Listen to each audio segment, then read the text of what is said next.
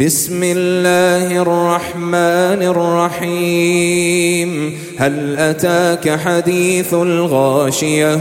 وجوه يومئذ خاشعة. عاملة ناصبة. تصلى نارا حامية.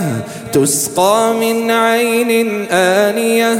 ليس لهم طعام إلا لا يسمن ولا يغني من جوع. وجوه يومئذ ناعمة لسعيها راضية في جنة عالية لا تسمع فيها لاغية.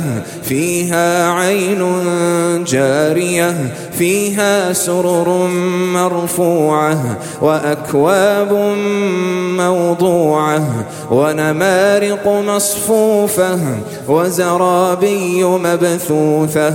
أفلا ينظرون إلى الإبل كيف خلقت وإلى السماء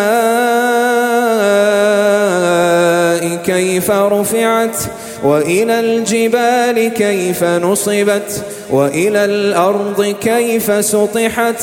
فذكر إنما أنت مذكر لست عليهم بمسيطر إلا من تولى وكفر فيعذبه الله العذاب الأكبر. إن إلينا إيابهم ثم إن علينا حسابهم.